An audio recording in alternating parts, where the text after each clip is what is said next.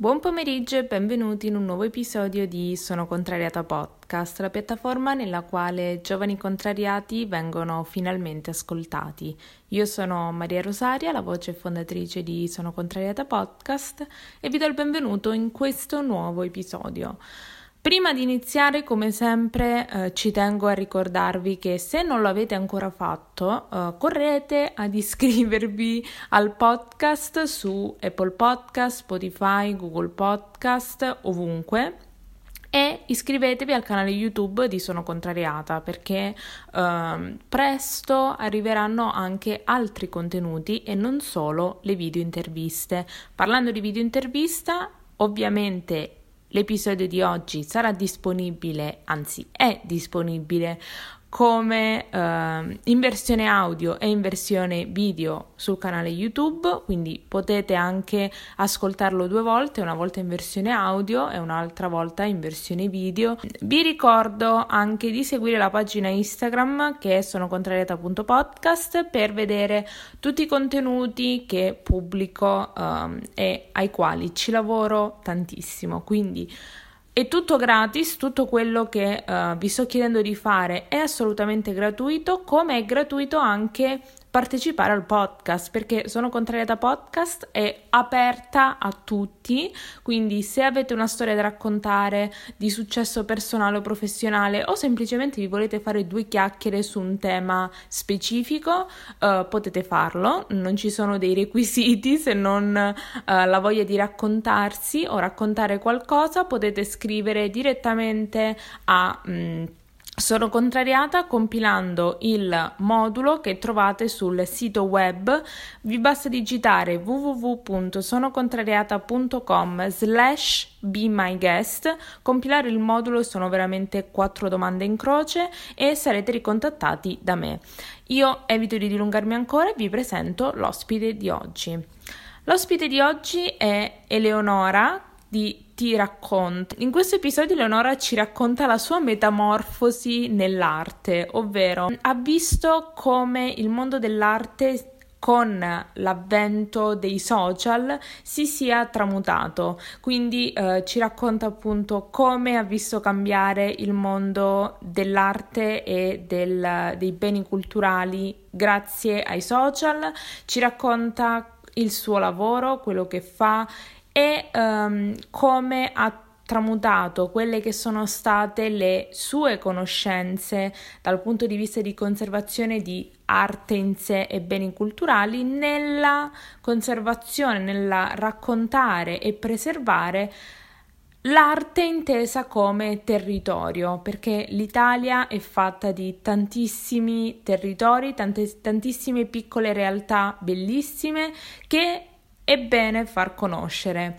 Um, parliamo appunto di digitalizzazione dell'arte in tutti i sensi e in tutti i settori. Se questo episodio vi è piaciuto, mi raccomando, non dimenticate di condividerlo sulle vostre storie, taggando sono contrariata.podcast, condividerlo con amici, parenti, chiunque, perché tutti devono ascoltare Sono contrariata, mi raccomando, e non dimenticate di lasciare una recensione positiva 5 stelle, mi raccomando, dove è possibile perché è l'unico modo per aiutare a far crescere il podcast. Io ringrazio ancora Eleonora per essersi raccontata ehm, in questo episodio e io evito di dilungarmi ancora e vi lascio appunto alla mia intervista con uh, Eleonora.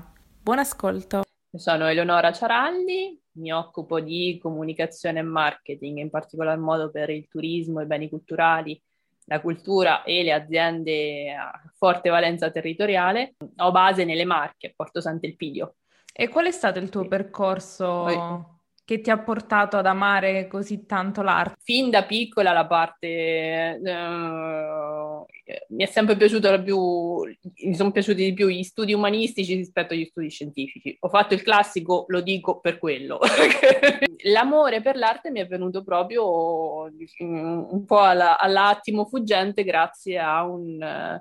Eh, agli, frequentando il liceo classico, agli insegnamenti di storia dell'arte del mio eh, allora professore di storia dell'arte, che era Stefano Papetti, che seppe comunicarmelo. mi è sempre piaciuto il passato, mi è sempre piaciuta la storia, mi è sempre piaciuto andare a, ri- a riscoprire quello che, che c'era prima, ma proprio per questa passione avevo la voglia di far appassionare anche gli altri. E come hai proseguito? Cioè la scelta è stata naturale oppure ci hai pensato un po'?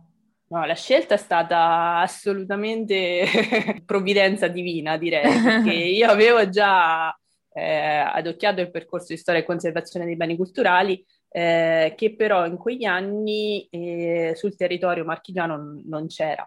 Io per motivi familiari non mi potevo trasferire in un'altra università in quel periodo, ma l'anno in cui io mh, sarei dovuta entrare all'università, tant'è vero che io la preiscrizione l'avevo fatta a un, altro, a un altro percorso universitario proprio perché non mi potevo, non mi potevo spostare di, di casa e, um, quell'anno lì però l'Università di Macerata fece uscire il primo corso di storia e conservazione dei beni culturali. Come, visto che comunque era il primo anno, ad oggi pensi che era stato strutturato, comunque ti ha dato qualcosa, il fatto che era il primo anno magari aveva delle lacune, qual è stata la tua esperienza?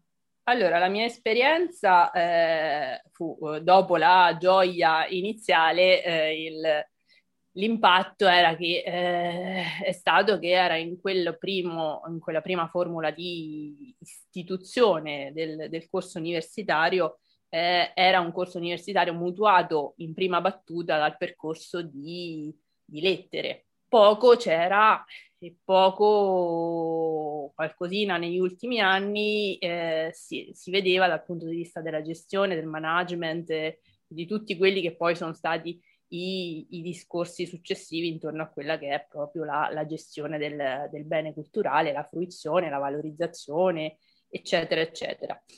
Io quello l'ho, l'ho sviluppato con un percorso, con un percorso altro che mi sono costruita che mi sono costruita da sola in due maniere, andando a fare corsi tecnico specialistici, diciamo, poi con lavorando sul territorio, quindi eh, proprio in, quella voglia di, di comunicare, di trasmettere la, la, la, storia dell'arte, la cultura da quei punti di vista, mi sono andata a cercare sia la formazione sia l'esperienza che mi, che mi piaceva.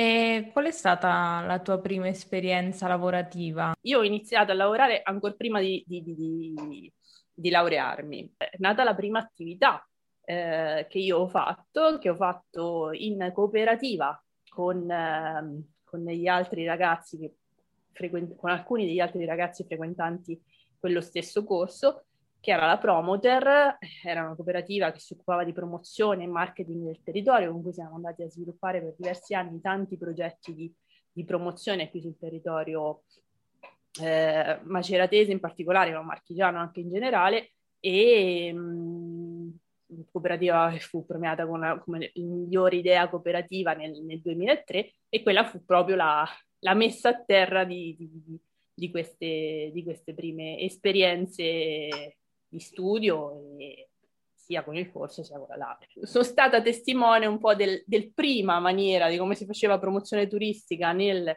2000, 2003, quindi la piantina, il Deplian, l- il manifesto, l'ufficio stampa tradizionale, tutte queste cose qui.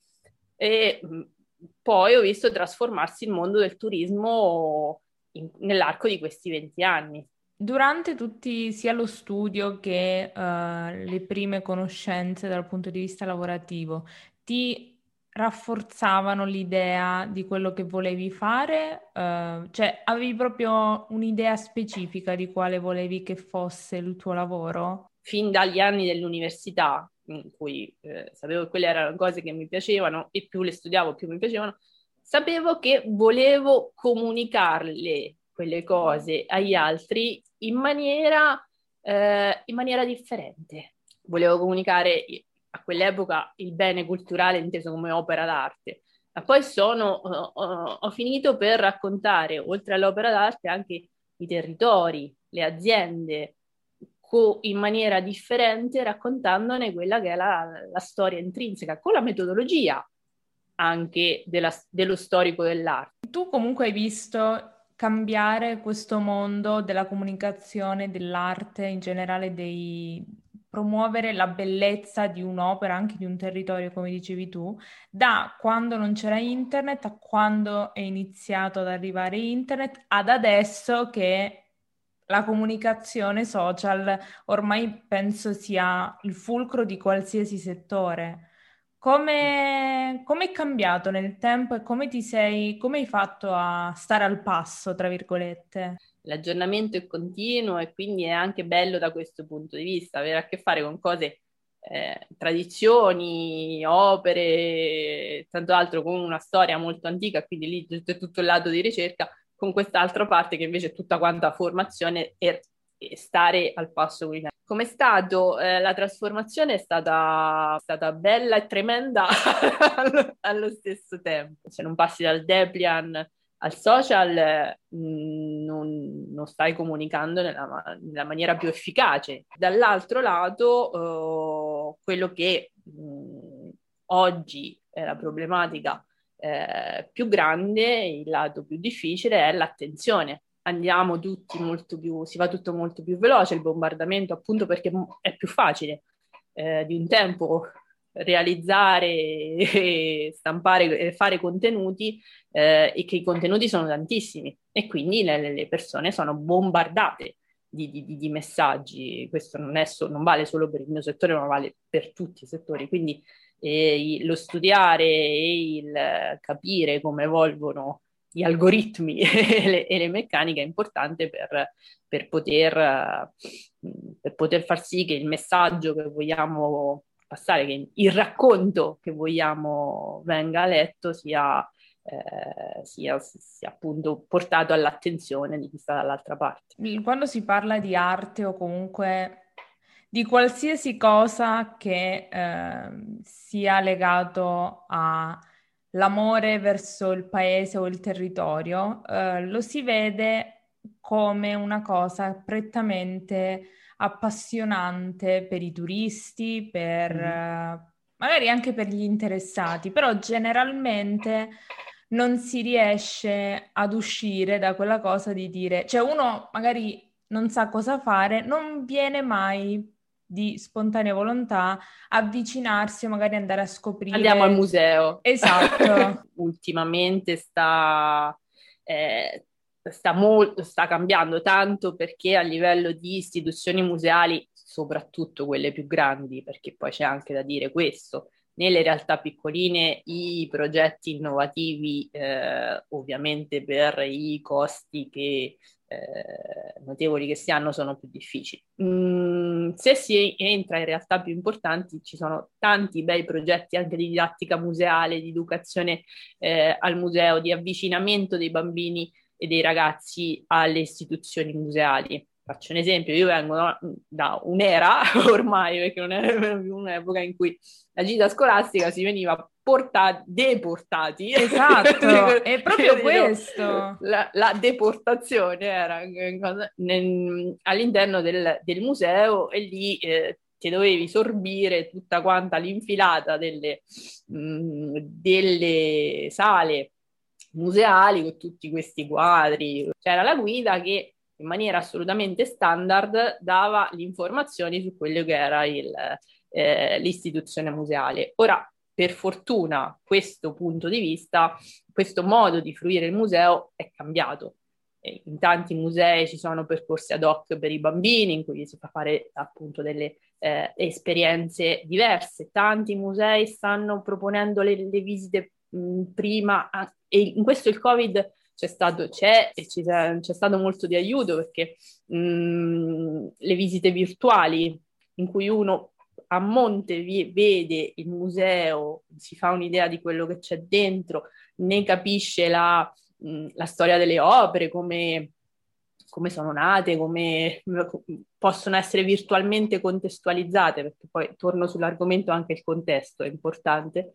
Eh, questo è molto cambiato, sta molto cambiando e quindi sta cambiando il, l'idea che il museo è quella cosa terribile in cui siamo condannati a quella, eh, a, a quella camminata eh, attraverso cose di cui molto spesso non riusciamo a decifrare l'origine e il valore. Tu ti sei spostata da un, un tipo di arte all'altro, cioè adesso uh, lavori sui social. Da quanto so. tempo hai fatto, hai fatto questa scelta? Allora, mm, io lavoro nel mondo della comunicazione, in cui i social sono uno degli strumenti di comunicazione, però ecco, quando si vanno a fare piani di comunicazione e marketing anche del territorio, specialmente del territorio, quindi turistici, mh, mm, bisogna, eh, un tecnico di comunicazione e marketing deve avere eh, conoscenza degli strumenti che poi sono le, le cartucce da poter, de, da poter, sparare. I social sono uno di questi strumenti. Eh, materialmente nasce un social ogni, ogni 3x2. Non si può, eh, cioè non si può, si può, si, de- si dovrebbe stare dietro, dietro a tutti, ma bisogna avere il tempo, la forza economica, le, le, le, la volontà, quindi eh, per, ogni, per ogni attività, per ogni profilo, per ogni soprattutto obiettivo comunicativo che ci si, che ci si vuole porre, c'è il social d'eccellenza. E adesso uh, aiuti anche i, cioè indirizzi i tuoi clienti sul social che potrebbe essere più sì. utile, perché magari sì. se una persona si approccia e ha un obiettivo in mente, vuole che quell'obiettivo sia uguale per tutte le piattaforme, ma non penso sia possibile raggiungere no, gli stessi eh, obiettivi. Essenzialmente per un motivo, perché ogni piattaforma ha suo, le sue tipologie di utenti. Ora, Facebook è la piattaforma con il numero di utenti più alto in assoluto, però eh, Facebook ha una percentuale più bassa di utenti di, di, di, di unità minore rispetto a eh, TikTok. Per esempio, ha un'utenza più, più giovane rispetto a quella di Facebook. Se uno si vuole opporre in questo momento su, per gli utenti legati a Apple, andate su Clubhouse, perché quello, quello, dipende da quello che è il target. Comunque sia, nel, quando dobbiamo cominciare a, a parlare a un numero più ampio di persone, dobbiamo capire quelle persone qual è il social d'elezione che utilizzano. Tu di cosa ti occupi? Cioè, chi si avvicina a te per uh, chiedere aiuto, uh, per cosa si avvicina ai tuoi servizi? Cioè tu cosa offri? È tutto consulenza e quindi proprio un aiuto ad approcciarsi eh, alla, comuni- ehm, alla, comunicazione. Um, chi si avvicina a me si avvicina per per capire quelle che possono essere le strategie di comunicazione, di comunicazione migliori su, a seconda dei vari mezzi. E ehm, di questi tempi, chi si avvicina a te è comunque in un periodo in cui molti stanno cercando di approcciarsi a un pubblico non un po' più giovane, però cercare un pubblico, dico, che non, ha, non nasce con questo interesse, è più difficile rispetto a portare a cercare persone che già sono interessate? Cioè, qual è il pubblico più difficile da raggiungere? L'obiettivo di una campagna di marketing è sempre comunque di allargare la quota di mercato. Okay. Cioè, quindi chi è già interessato su quel pubblico lì dobbiamo mantenerlo, quindi non sì. bisogna deluderlo. Eh, ma comunque l'obiettivo è sempre allargare il pubblico. Si è tanto discusso online di Chiara Ferragni ospite agli Uffizi con le fotografie. Ah, sì, sì, sì, Molti addetti ai lavori hanno storto il naso perché la, la, la, perché la Ferragni agli Uffizi.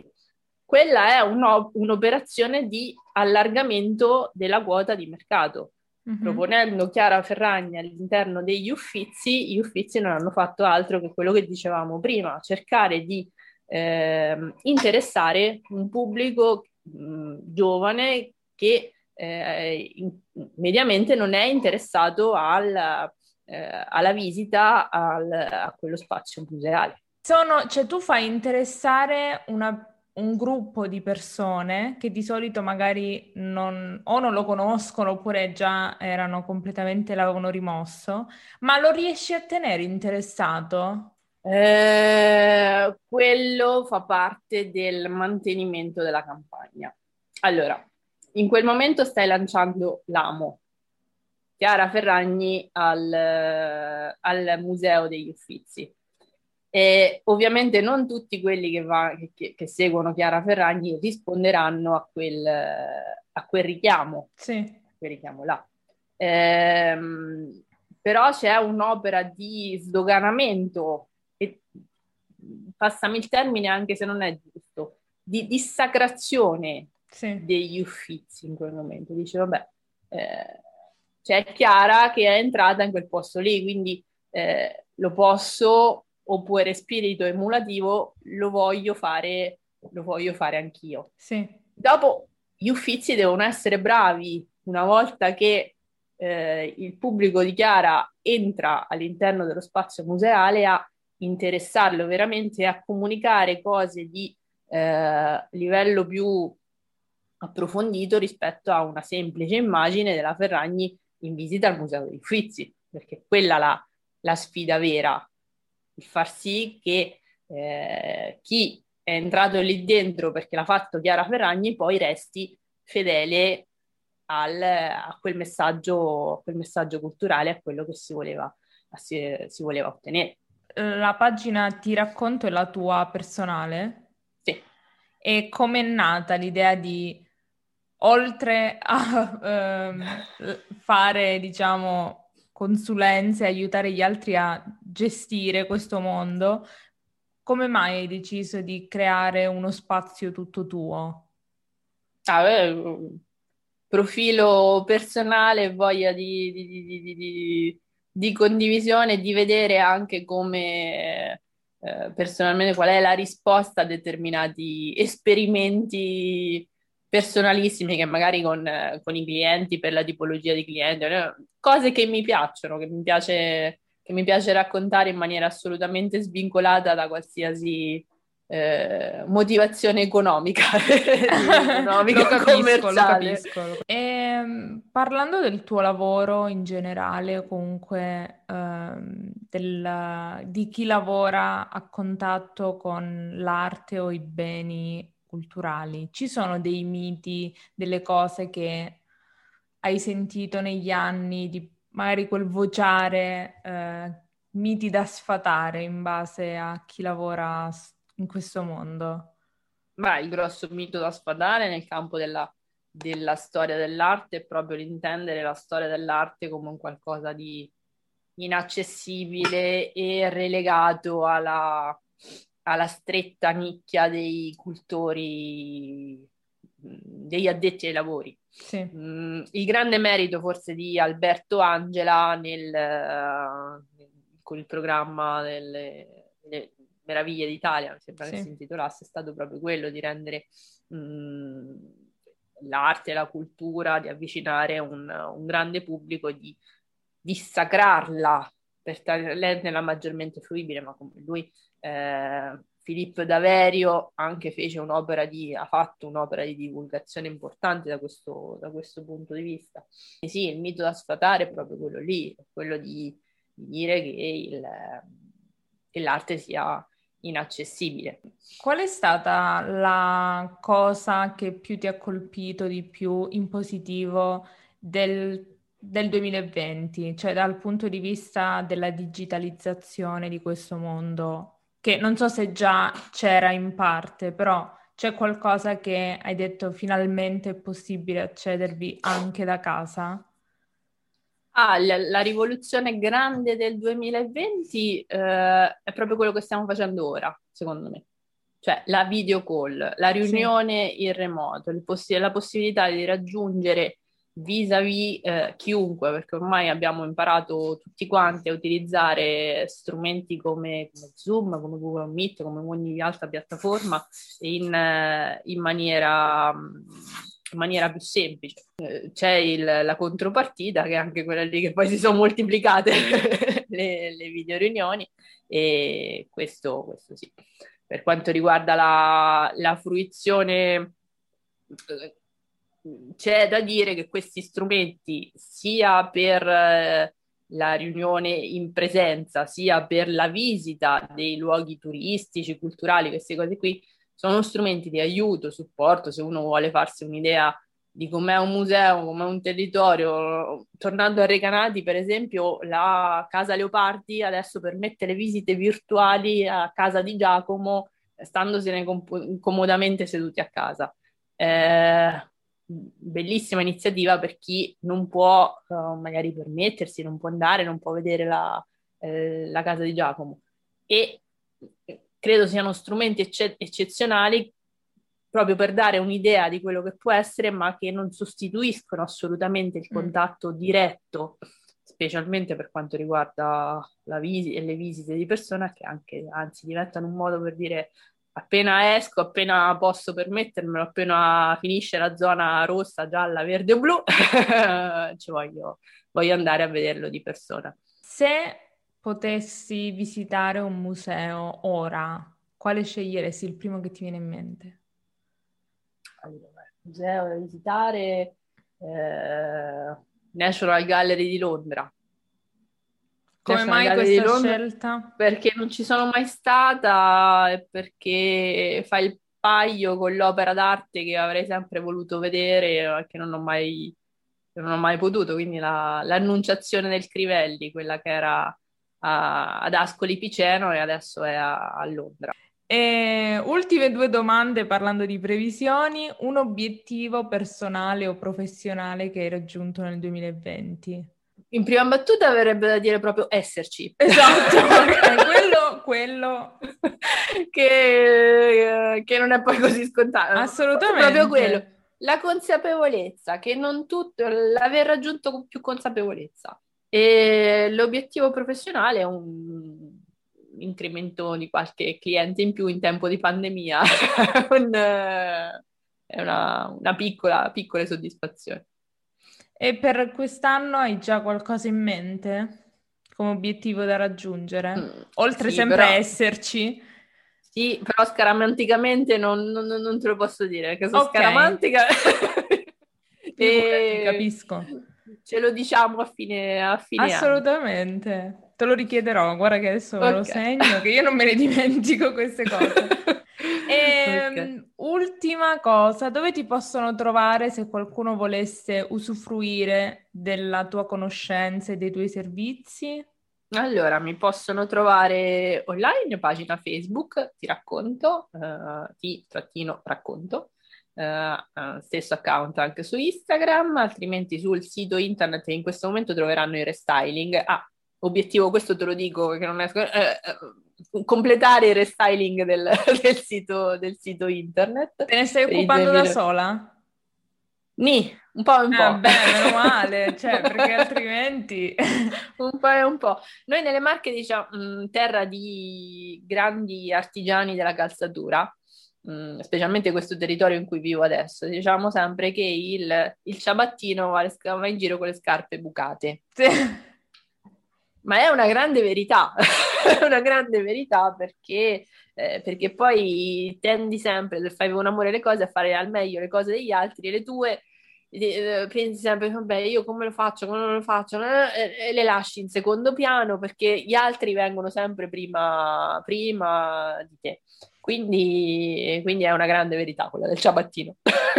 Assolutamente, e... sono d'accordissimo. Devono avere dei requisiti per... Sì poterti contattare? Cioè hai, ti occupi di un settore in particolare? Sì, io mi occupo mh, maggiormente eh, per formazione personale di turismo, quindi enti, enti pubblici, associazioni che eh, ecco, si occupino di di turismo, arte e, e, arte e cultura e aziende, io le dico, a forte carattere territoriale, quindi che abbiano una caratteristica, una possibilità di, na- di narrarle dal punto di vista del, della storia del territorio.